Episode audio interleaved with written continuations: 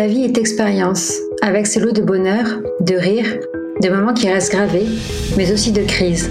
Expérience que la vie nous impose et dont on ne comprend parfois pas le sens. Pourquoi cela tombe sur nous?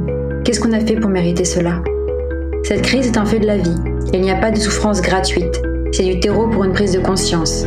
L'opportunité de comprendre, de changer, d'évoluer, de grandir et de se développer. Les invités de ce podcast ont tous traversé des crises. Ils ont été percutés de plein fouet, ont cru perdre pied, n'ont pas compris pourquoi la vie leur infligeait cela. À travers leurs témoignages, ils acceptent de se mettre à nu pour raconter ces crises personnelles, comment ils les ont traversées, et avec quel regard plein de vie et d'espoir, d'enseignement et de remerciements, ils les regardent désormais. Je suis Marine, hypersensible, passionnée, et toujours en questionnement pour comprendre ce monde et les émotions qui nous traversent. Quand nous sommes en plein dans une crise, on se sent seul, avec la pensée que jamais il ne pourrait y avoir de lendemains heureux. Avec ce podcast, j'espère aider chacune et chacun d'entre vous à prendre conscience que si, il peut y avoir un lendemain qui chante. Pour ce sixième épisode, je suis heureuse de donner la parole à Martin, qui nous raconte comment il a pris conscience de son homosexualité et la difficulté que cela a été de l'accepter, d'abord pour soi-même, puis surtout lors de l'annonce à ses amis et proches. Vous écoutez En crise, le podcast pour aider à remettre du sens quand il n'y en a plus. Pour cet épisode d'Encrise, je suis heureuse aujourd'hui d'accueillir Martin au micro. Bonjour Martin. Bonjour Marine. Que tu peux te présenter rapidement alors, euh, donc euh, moi je suis Martin, j'ai 22 ans. Je suis passionné par les voyages, tout ce qui a trait aussi à l'art, euh, toutes les formes d'art. J'aime la photographie, le cinéma. Euh, j'aime faire euh, des choses de mes mains. Je fais de la couture, euh, notamment quand j'en ai le temps. Voilà, je, je suis un peu un peu globe-trotteur, un peu passionné par pas mal de choses. Ok, donc beaucoup de passion dans la vie de Martin. Ouais. Et pour reprendre, euh, j'aime bien commencer par le commencement pour euh, suivre un peu le fil chronologique. Euh, est-ce que tu peux nous raconter un peu comment était ton enfance? Comment ça s'est passé les débuts dans la vie de Martin? Les débuts de la vie de Martin, ça a été, ça a été plutôt, plutôt joyeux, plutôt très bien entouré. J'ai eu la chance de naître dans une famille euh, aimante, euh, avec euh, des parents qui étaient ensemble, qui sont restés ensemble en tout cas jusqu'à assez tard. C'est plus le cas maintenant. Mais j'ai deux frères qui sont un peu plus, un peu plus jeunes que moi. Euh, César et Louis. Et oui, on a des on a des liens on a des liens familiaux assez soudés et on a une culture de la famille euh, qui a et qui a toujours été importante, euh, que qui nous a été transmise. J'ai eu la chance la chance d'évoluer dans un dans, dans, un milieu qui a pas trop de difficultés. J'ai eu l'occasion de pas mal voyager, notamment parce que ma maman est hôtesse de l'air. On peut parler aussi du, de la période du collège, euh, vu sous l'aspect euh, euh, école et non famille, euh, qui est un aspect euh, complètement différent. C'est un moment où où j'avais du mal à me, faire des amis. J'étais peut-être un peu en décalage par rapport aux, par rapport aux autres. J'avais, j'avais des centres d'intérêt un, peu différents de, de tout le monde. Et je sais pas, j'étais peut-être un peu un, un peu un ovni parmi, parmi tous ces élèves qui avaient, qui avaient des, passe-temps et euh, des préoccupations un peu différentes. Cette différence avec les autres, tu l'as senti au collège, mais en primaire, c'était pas encore présent?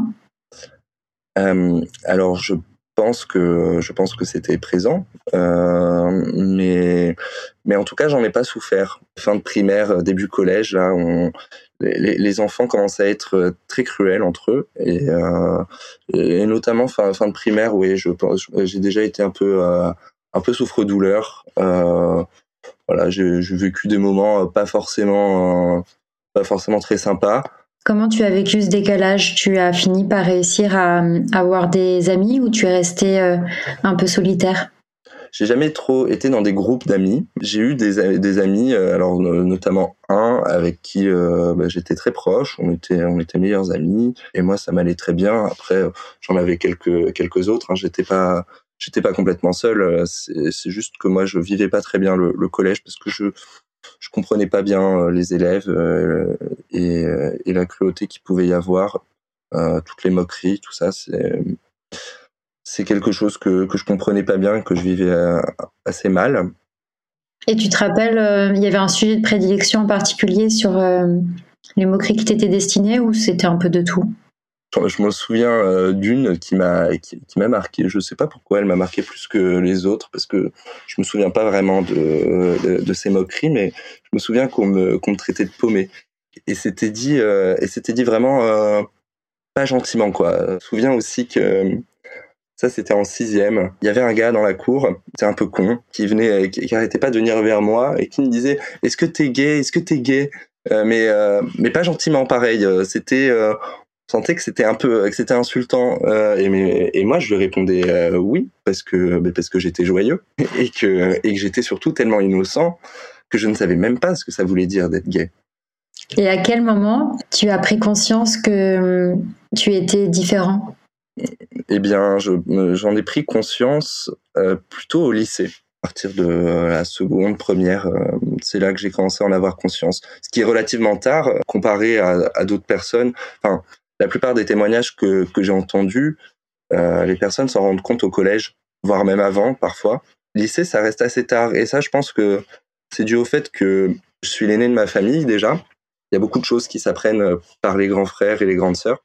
Du coup, j'ai été un peu euh, le, le bêta-test qui, qui a découvert euh, qui, a, découvert un peu par lui-même. Euh, c'est ensuite moi qui ai, qui ai appris à mes frères. Du coup, j'ai gardé un peu une sorte d'innocence euh, assez tard. Tu avais eu euh, au collège des, des histoires d'amour avec euh, des personnes ou au collège tu étais vraiment encore dans ton monde plus enfant sans forcément être dans l'euphorie qui peut commencer à arriver en fin de collège quand les adolescents commencent à, à, avoir des petits copains et des petites copines?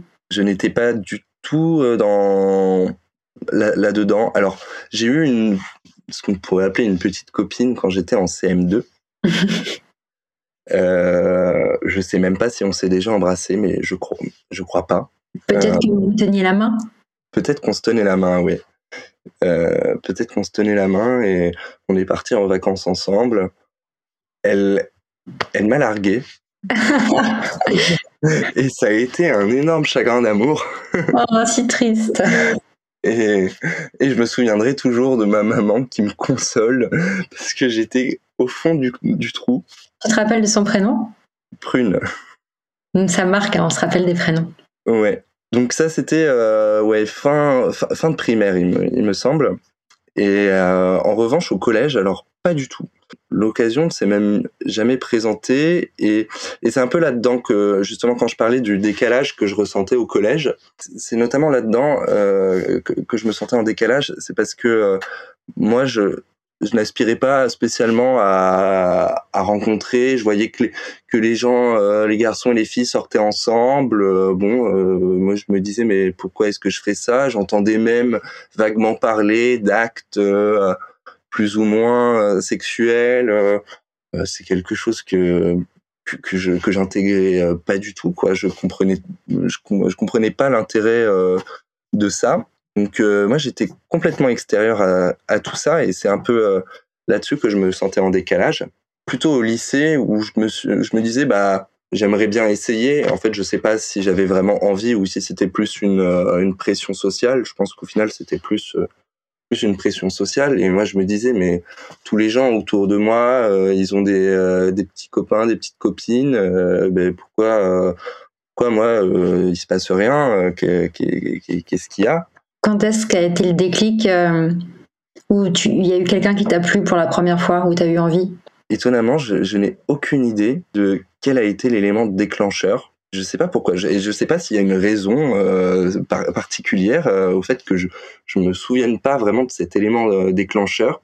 Mais je ne sais pas, c'est venu un peu naturellement comme un instinct, peut-être de la même façon que les nourrissons savent qu'ils doivent téter le sein de leur mère j'ai su que, euh, que, que c'était les, les, hommes et pas et pas les femmes. Non, je sais pas ce qui a déclenché euh, ce qui a déclenché ça. En tout cas, euh, ce qui est certain, c'est que aussitôt que je m'en suis rendu compte, j'ai voulu le cacher. Je l'ai enfoui au fond de moi-même. Je pense que en mon fort intérieur, je le savais, avant d'en prendre conscience. Et quand j'en ai pris vraiment conscience, pour moi, ça n'était même pas envisageable de le dire à qui que ce soit un jour. Pour moi, c'était quelque chose qu'il fallait à tout prix cacher. Quelque chose euh, qu'il ne fallait même pas, même pas vivre. Ça devait, rester à la limite un fantasme, mais ça ne devait surtout pas aller plus loin. Est-ce que c'est les hommes d'une manière générale ou est-ce qu'il y en avait un en particulier sur lequel tu avais un crush? Et combien de temps tu as décidé de, de le garder à l'intérieur sans rien faire? Comment s'est passée la suite? En fait, je ne connais pas l'élément déclencheur. En tout cas, ce, n'est pas euh, un homme en particulier qui m'a qui m'aurait ébloui, duquel j'aurais été secrètement amoureux. Mais en y, en y réfléchissant tout à l'heure, je, je parlais de ce meilleur ami que j'avais au collège, avec qui euh, la relation s'est euh, brutalement interrompue, euh, même cruellement interrompue euh, de sa part au collège, quand il m'a fait passer un mot dans la classe en m'expliquant que qu'on pouvait plus être amis parce que ça nuisait à sa réputation. Un mot qui m'a juste complètement déchiré. Et en fait, aujourd'hui, je sais que que cette personne est homosexuelle aussi. Je me dis que peut-être que ça a un lien euh, je ne sais pas exactement euh, de quelle façon.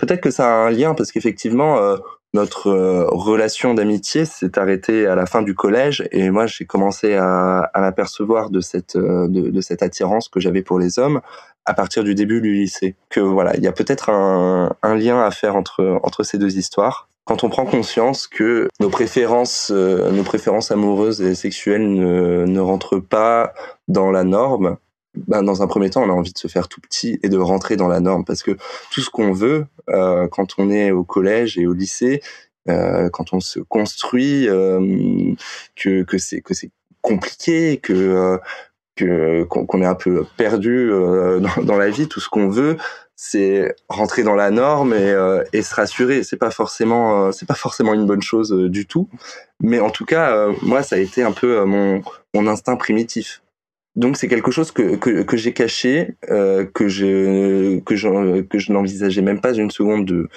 de dire euh, à qui que ce soit, même même à quelqu'un, même à un ami très proche, euh, à personne, c'était même pas envisageable. Rien, rien que le fait d'y penser, pour moi, c'était euh, c'était je me je me flagellais d'y penser quoi. C'était très dur et puis je me suis dit euh, dans tous les cas, euh, c'est pas grave, tu te forceras avec les filles et puis euh, et puis ça et puis ça ira euh, les, les, les, filles sont sympas aussi euh, ça, tout, tout, ira bien. L'intimité devient quelque chose euh, qui, qui, qui, prend de l'importance encore plus dans les dans les discussions et même et même et même hormonalement parlant c'est c'est quelque chose qui devient très présent. Alors pour moi, euh, c'était un fantasme, euh, voilà que, que, que je m'autorisais à vivre seulement euh, euh, seulement tout seul et euh, ça n'allait certainement euh, ça, n'allait certainement pas plus loin et ça n'irait jamais plus loin dans ma tête. Je viens de Vichy moi. Euh, Vichy c'est une c'est une petite ville. Alors c'est une très jolie ville que, que je conseille à tout le monde de visiter, mais euh, mais comment dire, il y a on va dire que les, les gens sont peut-être moins ouverts d'esprit là-bas. En plus, j'étais dans un lycée privé catholique, donc voilà, ça, ça, ça aide pas beaucoup comme comme environnement à la, fin, du bac, du coup, j'ai quitté euh, cette ville euh, à la mentalité un, petit peu particulière pour rejoindre les études supérieures. Et en fait, c'est au moment des études supérieures que, euh, eh ben, d'un coup, mes relations sociales sont devenues beaucoup plus faciles. Les gens avec que je rencontrais étaient beaucoup plus ouverts. Il y avait beaucoup moins de méchanceté entre les gens et j'ai commencé à me faire euh, à me faire des vrais amis euh, parce que j'ai pas vraiment gardé mes amis euh, de, collège lycée.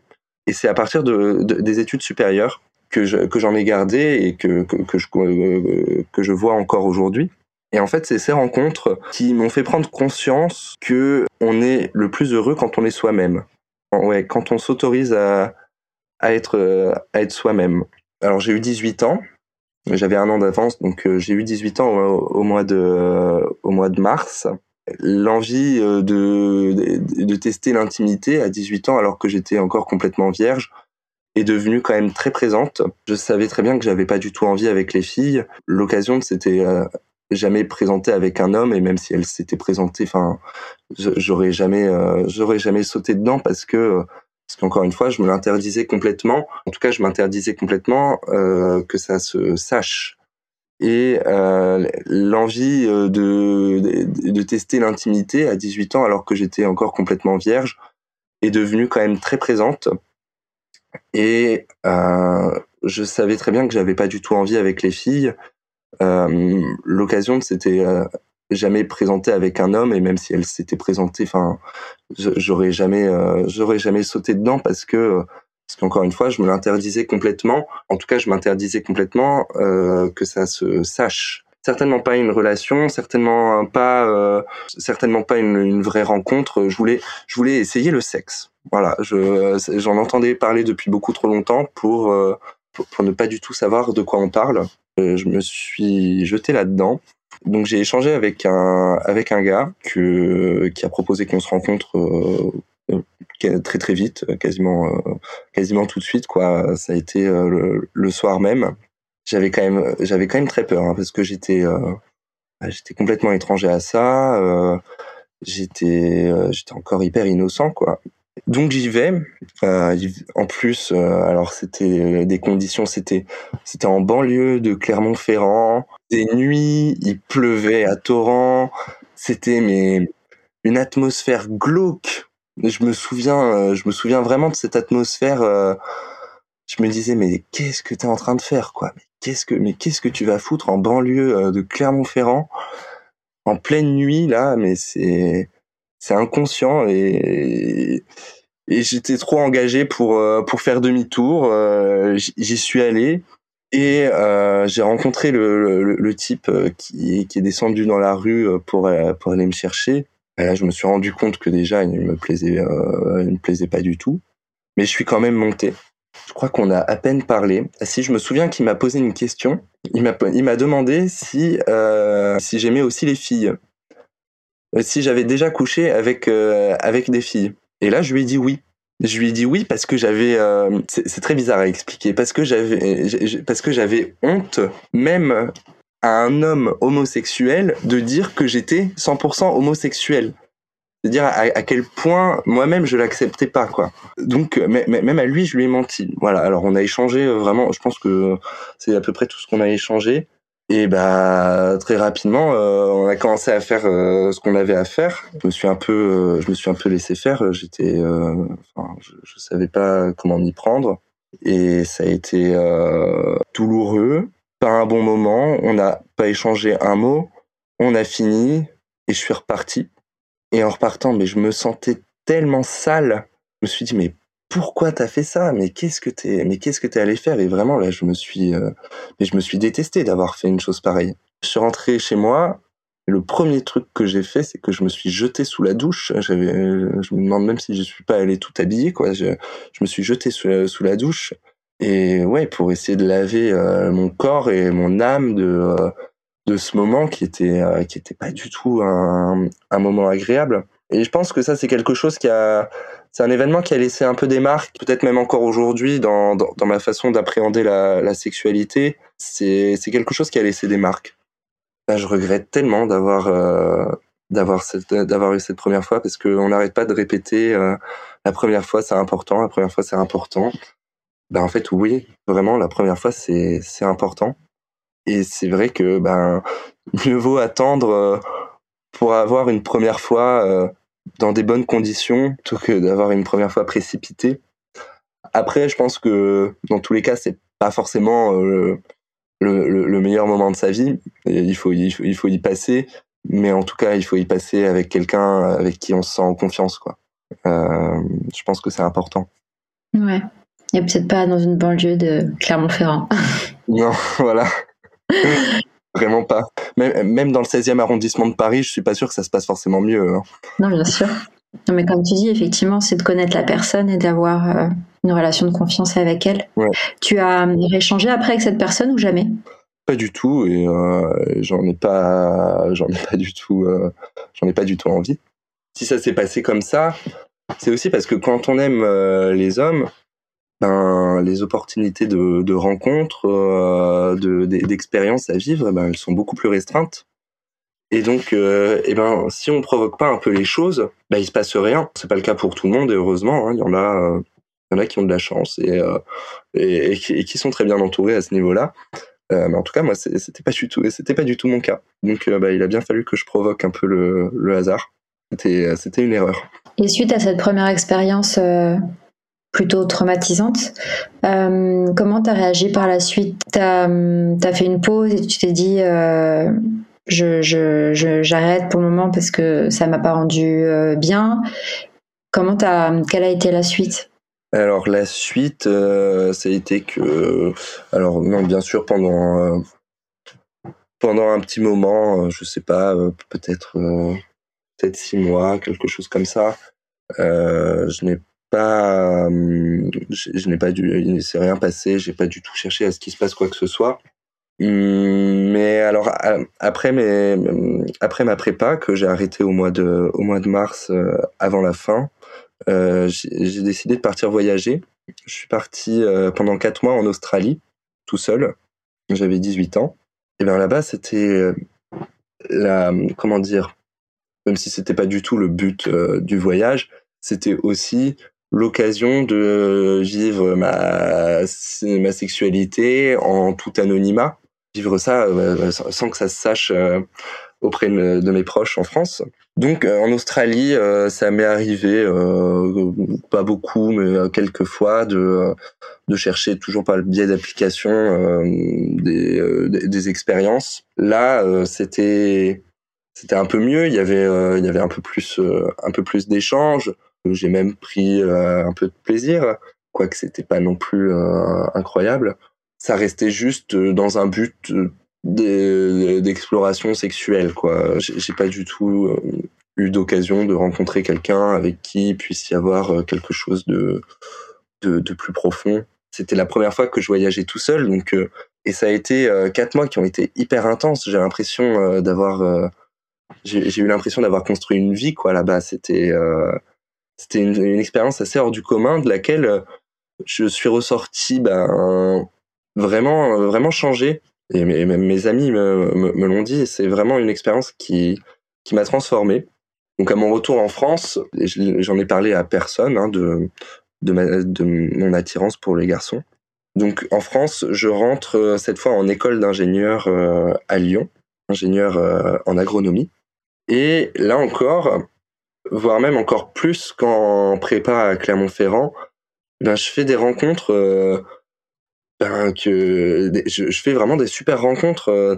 Tu sens que tu peux davantage être toi? C'est ça. En fait, en arrivant à Lyon, euh, et ben, les rencontres que je fais sont, sont tellement géniales que je me sens de plus en plus à l'aise avec les gens. Et euh, déjà que j'avais énormément grandi pendant mon voyage en Australie, et ben là, je me, rends compte que, plus je suis moi-même, plus je suis à l'aise avec les gens et, plus je suis heureux au final. Et aussi, ben, euh, je, vois, euh, je, vois qu'il y a des gens qui assument ouvertement euh, être homosexuels, aussi bien des femmes que des hommes. Et tout ça, ça va commencer à faire germer une idée en moi euh, qui va prendre plusieurs mois à, germer, mais je vais prendre conscience que il va falloir que je que je le dise un jour. Au début, ça me fait pas du tout plaisir d'admettre ça, mais euh, en tout cas, ça devenait tellement invivable euh, à cacher. En tout cas, je sentais tellement que j'avais besoin de vivre cette cette sexualité euh, je parle pas du point de vue euh, physique, mais euh, sentimental surtout. J'avais tellement besoin de vivre ça que j'ai pris conscience qu'il allait forcément falloir qu'un jour je le dise, que ça allait pas pouvoir être tenable de cacher, de cacher ça toute ma vie. Donc c'est une idée qui a fait son chemin sur, sur plusieurs mois. J'ai décidé de partir en crash test avec, avec une amie qui était en fait une, une, copine, on va dire, quelqu'un euh, que, que, euh, avec qui je m'entendais bien, mais qui était euh, pas du tout ma meilleure amie. Euh, je voulais d'abord voilà tâter le terrain avec quelqu'un que je savais déjà hyper ouverte, parce qu'elle-même en plus elle, elle, elle, était bi. Donc voilà, c'était un, crash test sans beaucoup de risques, quoi. Et donc bien sûr, ça s'est extrêmement bien passé. Et donc ça a été pendant quelques mois un peu ma confidente, la seule qui était au courant et qui savait que que j'avais envie de le dire un jour, mais qu'il fallait d'abord que je trouve le, le, courage de le faire. Courage que j'ai fini par trouver. Je l'ai dit à, mes meilleurs amis, à mes amis proches ou même un petit peu moins proches de mon école ça, ça s'est extrêmement bien passé et, et les gens m'ont tellement renvoyé euh, d'amour et, euh, et, et, de force en fait quand je l'ai dit que ben ça a été un, un, vrai moment de, de, bonheur et de, et, de libération. Euh, ça, ça avait beau être très très difficile à, sortir de, ma bouche, ben, une fois que c'était dit, ça j'avais l'impression qu'on m'avait enlevé un poids des épaules qui était juste euh, monumental. Et, et, donc les réactions que, j'ai pu avoir ont été vraiment géniales et j'aurais pas, j'aurais pas espéré, mieux. Et en même temps, je me dis que bah, c'est bon signe, ça veut dire que je me suis entouré euh, des bonnes personnes. Il y, en a qui, n'osent même pas le dire à leurs amis parce qu'ils savent que les, leurs réactions ne seraient pas bonnes. Mais je me dis, si, si, tu peux même pas faire confiance à tes amis, encore, ta famille, tu les choisis pas. Tes amis, a priori, tu les choisis. Et si tu peux même pas dire à tes amis qui tu es réellement, ben c'est que c'est que tu t'es vraiment trompé de personne, quoi. Et donc, bah heureusement, moi, je me suis rendu compte que bah, je m'étais pas trompé de personne. De quoi tu avais eu peur euh, en leur disant alors, de quoi j'avais peur, ça, euh, ça c'est une question euh, que, que, que, je me poserai toujours, je pense. C'est une très très bonne question à laquelle je n'ai pas la réponse. Euh, de quoi j'avais peur Je pense que c'était totalement une construction mentale, cette peur, due forcément à, à, une configuration de la société, peut-être. une configuration de, ma, de la société et une configuration de ma famille aussi, on en parlera un petit peu après. Mais en tout cas, de la part de, de mes amis, je sais pas du tout de quoi j'avais peur. Et leur réaction, euh, ça a été vraiment, euh, c'était vraiment de la bienveillance. Euh, alors, les plus proches m'ont dit, euh, on le savait, ou on s'en doutait très fort. Même si, bon, j'ai conscience que, enfin, en tout cas, on, me dit régulièrement que je, je, je m'inscris pas dans l'archétype homosexuel les, les gens euh, ne le devinent pas forcément au premier abord, enfin, ça dépend des personnes. Mais euh, oui, ça a été euh, principalement de la bienveillance et, euh, et de l'amour. Et en même temps, c'est tout ce qui a, c'est tout ce qui a à, à donner quand, quand quelqu'un annonce ce genre de choses pour mettre à l'aise quelqu'un qui, qui vous annonce une chose qui lui est aussi dure.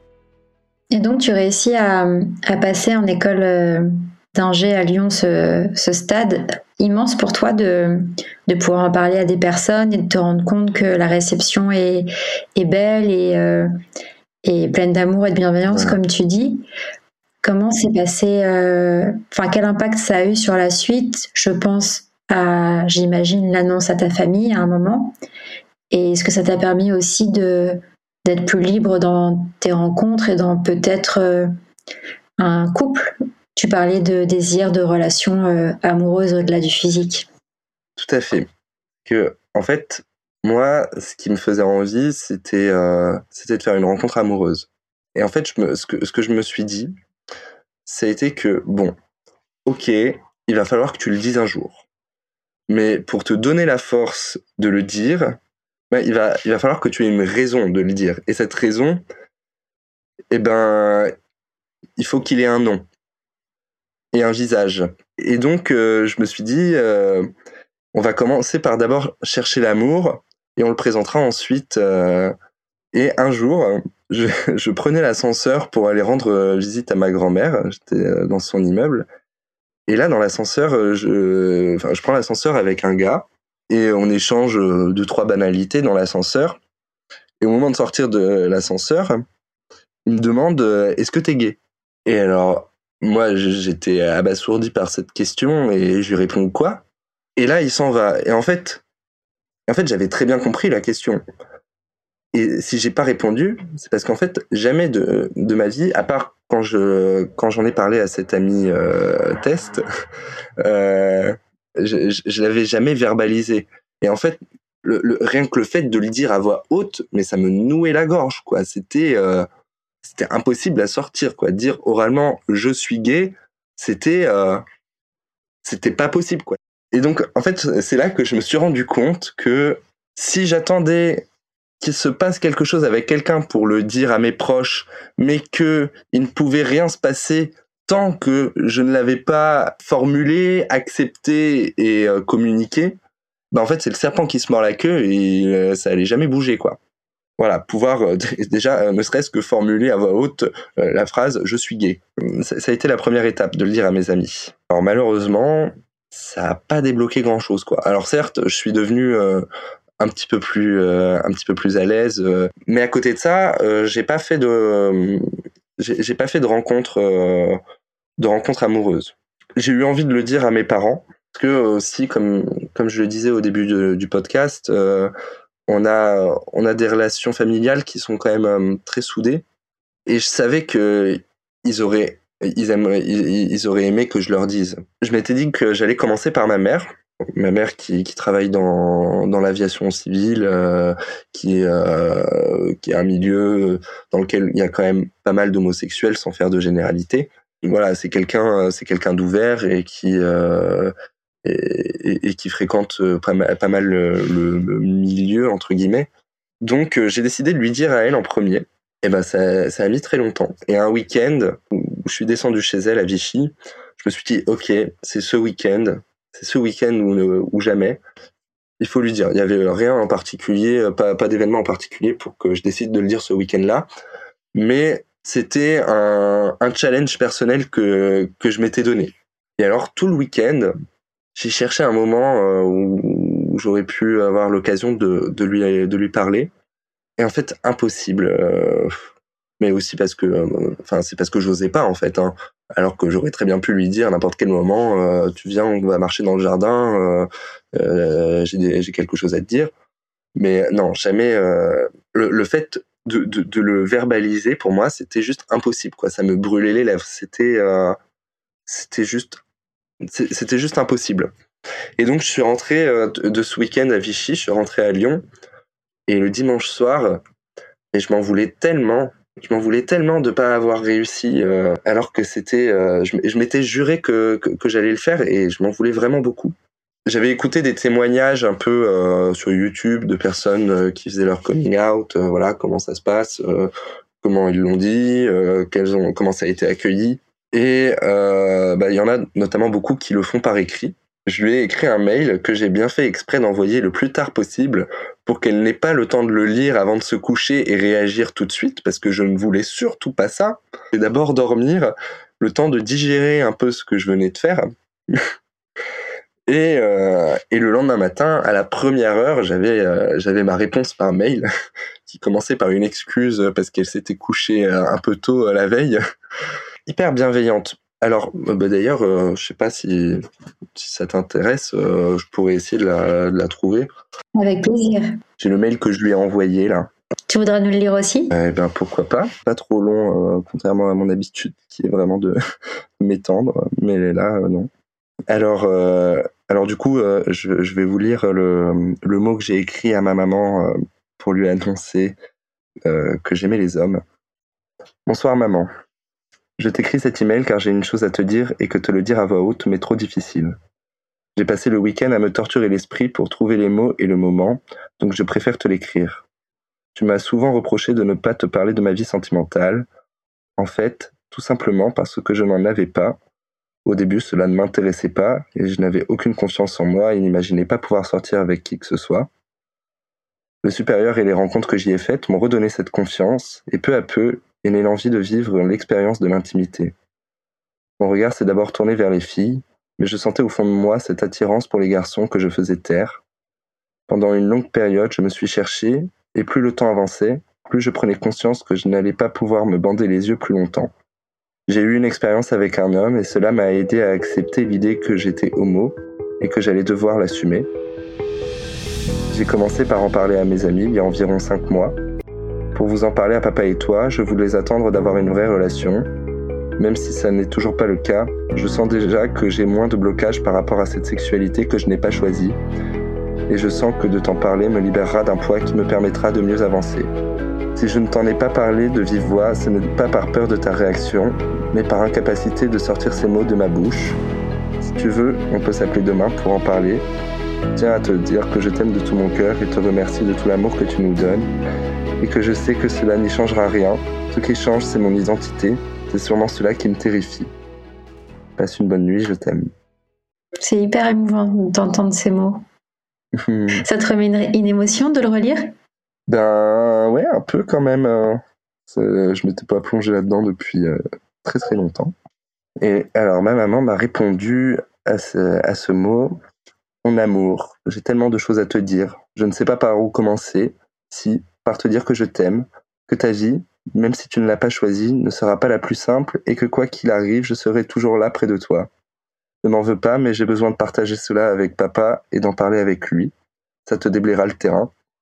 Je suis désolé, je ne trouve ton message qu'à l'instant, d'où ma réponse un peu tardive par rapport à l'heure d'envoi de, ton message. Je t'appelle vite. Je t'aime comme tu n'as pas idée.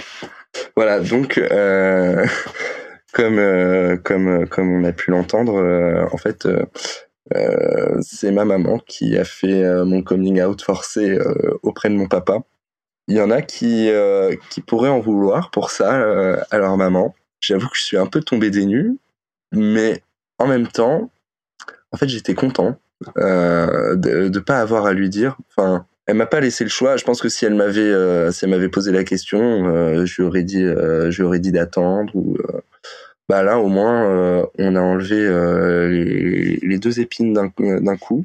Donc la réaction de, mes parents, euh, au-delà de, ce petit mot de, ma maman, ça a été de venir le, le, lendemain, de venir à Lyon, les deux, alors qu'ils étaient divorcés, de venir en voiture pour passer un déjeuner avec moi. Moment très solennel, euh, gros événement familial. Euh, j'avoue que euh, l'idée ne me mettait pas hyper à l'aise. Et donc, on passe ce déjeuner tous les trois. Ça n'a pas été le meilleur moment de ma vie parce que, en fait, si pour ma mère c'était quelque chose, enfin, ça a changé absolument rien pour elle. mon père, pour lui, ça a été beaucoup plus compliqué il m'a pas, euh, il m'a pas adressé un, seul regard du repas. Et j'ai senti que vraiment il encaissait le coup, quoi. C'était, euh, c'était dur pour lui, quoi. Et en fait, il n'y avait pas de réaction de rejet par rapport à moi ou euh, de haine. Je me souviendrai toujours quand même d'une phrase, une phrase qui, qui, m'a dite qu'il a beaucoup regretté, je pense. donc c'est pour ça que que, que, que, j'alerte qu'il faut euh, prendre cette phrase avec des pincettes, parce que c'est vraiment quelque chose qu'il ne redirait pas aujourd'hui et qu'il regrette. Mais en tout cas, moi, ça m'a marqué quand il l'a prononcé. C'est je les déteste, mais je suis bien obligé de t'aimer. Waouh, quoi, ça, a été, euh, ça a été un peu dur. Mais, mais bon, c'est que mon père, euh, il est un peu il, a des réactions à chaud euh, comme ça et euh, en fait euh, en fait c'est un un sucre d'orge mais mais bon parfois parfois il oublie un peu de réfléchir quand il parle ça n'a pas été ça a pas vraiment été difficile pour moi on m'aurait dit on, on, m'aurait dit à l'avance que mon père allait avoir une réaction comme ça je pense que ça m'aurait complètement freiné et que je, je l'aurais jamais dit mais au final le fait de le vivre bah, ça n'a pas été si difficile que ça parce que j'ai complètement senti que c'est lui qui avait un problème à régler avec lui-même et pas moi. Et encore une fois, il n'y avait pas de réaction de rejet. C'était vraiment lui, euh, c'était enfin, très difficile à, encaisser. Et je pense qu'il a fait euh, pas mal de travail avec euh, bah, ma mère. Je pense qu'elle a été, elle a été très présente pour lui et lui a donné beaucoup de conseils. Et puis même ses amis, je crois que je crois qu'il en a parlé, il en a pas mal parlé avec ma tante, sa sœur. Ça, tous ces échanges, tous ces échanges, ça, je pense que ça lui, ça l'a aidé un peu à, avancer. Il a, il a fini par accepter. Et de toute façon, comme euh, mon père nous aime autant qu'il est possible d'aimer une personne, je, savais que ça changerait pas son amour. Et effectivement, ça a absolument rien changé à son amour, voire même, voire même, on est devenu de plus en plus proches. Aujourd'hui, on est, on est très très proches et ça peut lui arriver c'est assez rare, mais de temps en temps, il me pose une petite question. Il me dit alors, est-ce que toi, euh, t'as quelqu'un? Euh, Malheureusement, à chaque fois qu'il me pose cette question, ben il y a rien à raconter, donc euh, donc le, sujet est fait très vite. Il, il montre quelques preuves d'intérêt euh, de temps en temps. Je pense que la prochaine étape, ce sera le jour où je lui présenterai vraiment quelqu'un. Il va peut-être un petit peu ravaler sa salive, mais ça ça finira très bien par, par très bien se passer il fera certainement euh, quelques quelques boulettes. Il sera certainement maladroit. ça se passera bien et ça, j'en doute pas. Donc voilà, euh, ça c'est l'histoire de, de, l'annonce auprès de mes parents, qui au final euh, est quand même une, une belle histoire, surtout comparé à, à d'autres d'autres histoires qu'on peut entendre. C'est quand même vraiment chanceux à ce niveau-là.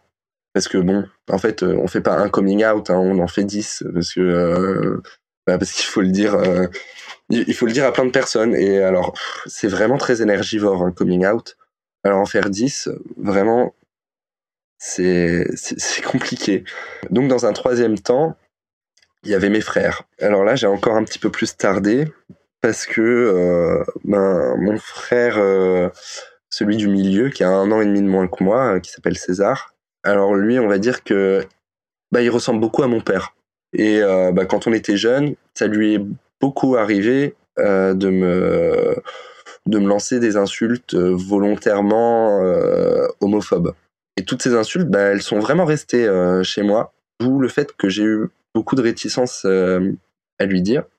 Je pense que je l'ai même dit deux ans après mes parents. Alors dans un premier temps, je l'ai dit à mon petit frère, qui à l'époque avait 14 euh, ans, euh, quelque chose comme ça. Et donc lui, bah, quand je lui ai dit, sa première réaction, bah, c'est qu'il m'a pas cru. Il a vraiment pensé que c'était une blague. Mais pendant euh, pendant cinq jours peut-être. Hein. Pendant cinq, il était persuadé que c'était une blague, que, que, je lui, que je lui faisais une blague. Mais, moi, je savais pas la plus quoi. Je lui ai montré mon profil Tinder. mais il me croyait toujours pas. Et au bout d'un moment, quand la blague a duré, euh, que mon père euh, validait aussi, euh, il s'est dit bon bah c'est peut-être vrai. Il l'a extrêmement bien accueilli. Même s'il n'y croyait pas. il n'y croyait pas, mais bon, quand il a fini par y croire, pour lui, il n'y avait absolument aucun problème. Frère César, lui, ça a, été un peu plus tard. Et en fait, c'est un peu mon père qui m'a mis la pression, qui m'a dit faut que tu lui dises, si tu lui dis pas, c'est moi qui vais finir par le faire. C'était un week-end, on était à Vichy, euh, c'était euh, c'était le week-end de mon anniversaire. On était, on dormait, on dormait dans le même lit avec avec mon frère. On se regardait les Simpsons. On devait probablement fumer un pet. Et je me suis dit, ok, bon, je lui dis ce soir-là. J'ai mis sur pause. Euh, je lui ai dit, bon, ok, il faut que je te parle d'un truc. Et donc je lui ai dit. Et là, il m'a dit, ben oui, je sais. En fait, euh, j'attendais juste que tu me le dises. Parce que moi, en fait, de mon côté, j'attendais qu'il me pose une question et là, euh, éventuellement, ben, moi, j'attendais, en fait, j'attendais qu'il me pose une question par rapport à ça, une question qui amène le sujet, parce que bah c'est, comme je le disais, euh, un coming out, c'est énergivore. Et le fait de de, de, de, de prendre l'attention comme ça là d'un coup et de dire euh, et dire au fait euh, j'aime les hommes. Enfin c'est pas naturel quoi et c'est ça demande de l'énergie quoi de faire cette démarche là alors que s'il m'avait posé la question euh, enfin en tout cas s'il m'avait demandé si j'avais quelqu'un ben moi j'étais euh, j'avais j'avais fait mon chemin et j'étais mûr pour, pour pour lui dire. Sauf qu'en fait il me posait pas du tout de questions en rapport à ça. En fait quand je lui ai dit et il m'a dit ben oui c'est pour ça que moi, j'attendais que tu me le dises. C'est pour ça que je te pose pas de questions parce que euh, je sais pas si tu es prêt à en parler. Euh, je sais pas, euh, je, sais pas euh, où t'en es dans ta tête. Donc, en fait, c'était par respect que qui, m'en parlait pas alors que bah, il s'en doutait extrêmement fortement quoi.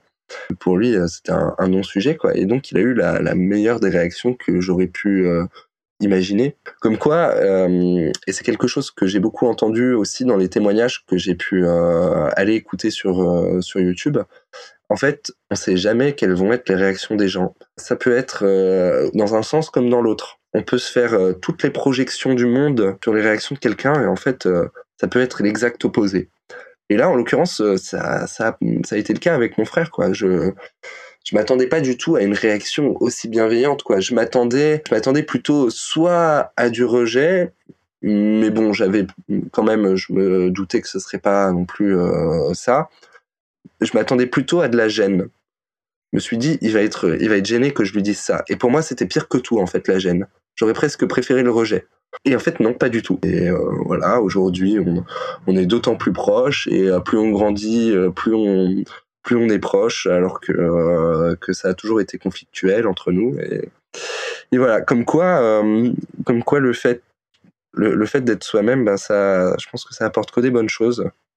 Et euh, aujourd'hui, comment tu te sens dans ta vie amoureuse et ta, ta sexualité? Et euh, quels conseils tu donnerais euh, aux personnes qui, qui aujourd'hui peuvent écouter cet épisode et, et, être encore dans le silence? Comment je me sens dans ma vie euh, amoureuse. Là, y a, bah, je me sens pas, en fait.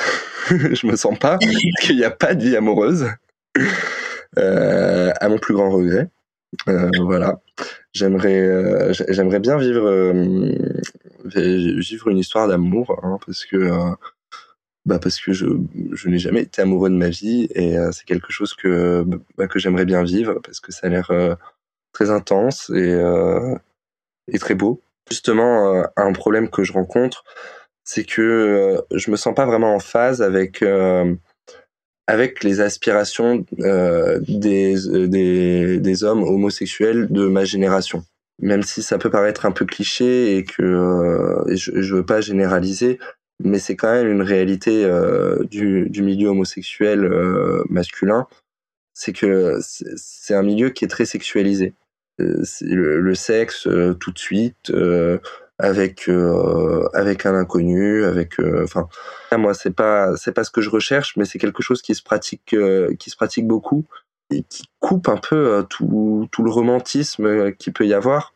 J'aimerais bien trouver quelque chose qui a qui a du sens. Je trouve que c'est quand même beaucoup plus compliqué dans le milieu gay, d'autant plus que ben déjà il y a, une étape en plus dans, le, processus de rencontre, c'est que la personne en face soit aussi attirée par les hommes. Une étape euh, que les hétérosexuels ne rencontrent pas. Enfin, il faut que l'autre soit aussi attiré par le sexe opposé, ce qui est a priori beaucoup plus probable. Et en plus, c'est pas parce que euh, demain je rencontre quelqu'un euh, qui, est, qui est aussi attiré par les hommes que, que je vais être attiré par lui. Aujourd'hui, j'ai absolument plus aucun mal à prononcer euh, la phrase je suis gay. Et ça, déjà, c'est euh, quelque chose d'énorme euh, comparé à, cette époque. Aujourd'hui, je suis totalement à l'aise et je me sens aligné avec ma sexualité, même si c'est quelque chose que je considère un petit peu comme un comme un poids de temps en temps parce que bah, je le choisis pas et que c'est vraiment pas quelque chose qui me facilite la vie. Quoi. Quel, est le conseil que, que, je donnerais? Ben, c'est de s'écouter. Alors, ça fait un peu, euh, ça fait peut-être un peu cucu de dire ça, mais c'est tellement vrai, quoi. Il faut, il faut s'écouter. Il faut s'écouter. Il faut bien s'entourer. Euh, ça, c'est hyper important. Il faut s'entourer des gens euh, qui nous correspondent et pas parce que pas pour un quelconque intérêt euh, qui soit autre que, euh, que, que l'amitié ou l'amour. Si moi, aujourd'hui, je, j'arrive à vivre aussi bien ma sexualité, c'est parce que je suis super bien entouré et que à aucun moment ça représente un problème euh, pour qui que ce soit de mon entourage. Euh, parce que ce qui compte pour moi, c'est, ben les gens que j'aime et c'est les gens qui m'aiment. Bah, je pense que c'est les deux meilleurs conseils que, que je pourrais donner. Merci d'avoir écouté cet épisode de En crise, le podcast pour aider à remettre du sens quand il n'y en a plus. Vous pouvez retrouver les épisodes sur toutes les plateformes de podcast. Et si ce témoignage vous a plu, vous pouvez laisser 5 étoiles, cela aide beaucoup. Vous pouvez aussi vous abonner pour être prévenu lorsqu'un nouvel épisode sort.